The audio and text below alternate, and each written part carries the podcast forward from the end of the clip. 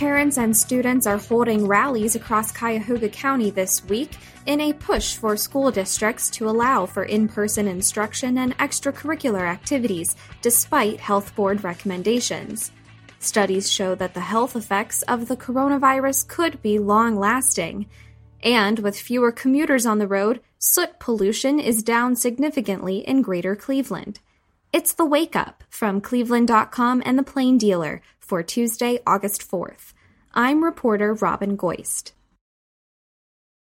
Parents and students in Cuyahoga County are organizing rallies and signing petitions this week to push back against their district's decisions to suspend in person classes and extracurricular activities this fall, as recommended by the County Board of Health.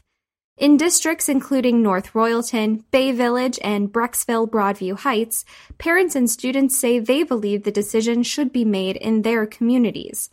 Meanwhile, the Ohio High School Athletic Association is sticking with its decision to allow the fall sports season to proceed. So far, Mayfield is holding practices for fall sports, including football, soccer, and cross country. Could Euclid or Shaker Heights be next? Petitions are circulating for those districts to allow fall sports after district officials previously announced plans to hold off. The coronavirus has killed more than 150,000 people in the United States. Still, some critics have downplayed the severity of the disease, arguing that health officials have overstated the risk, or that most people who contract the virus only experience minor symptoms. But medical experts say the coronavirus can lead to severe complications, even among people who were previously healthy and not considered high risk. Studies have found the virus can cause lasting damage to the heart, lungs, and kidneys. It can cause neurological symptoms like delirium and hallucinations. And in some of the most severe cases, it can cause a stroke, which could result in long term issues like paralysis and memory loss.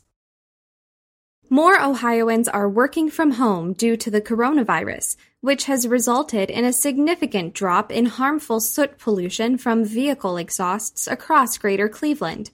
Data from the EPA shows that air quality ratings improved in Cleveland and Akron within about one week of Governor Mike DeWine issuing his stay at home order in March. For 17 out of the 30 days in April, Cleveland's soot pollution levels were at or below the five year averages, and twice they were below the 20 year low. Throughout May and June, the daily levels fell below the five year averages more than 75% of the time, including falling below the previous 20 year lows seven times.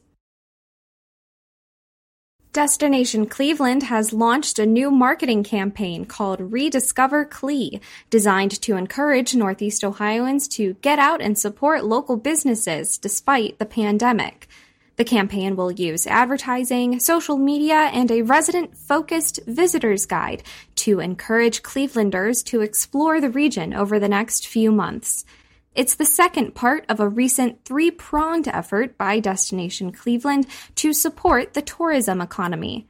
The first phase began in late May and focused on the responsible reopening of local businesses on the heels of the statewide stay at home order. Leasing has started for apartment and retail spaces at the May Company building, three years after a developer bought and renovated the iconic department store on Public Square. Apartments go for between $1,250 for a 570 square foot studio and $3,085 for a penthouse, along with access to amenities such as a pet grooming station, fitness center, yoga studio, and a large makerspace. Move ins begin August 17th. Thanks for listening to The Wake Up.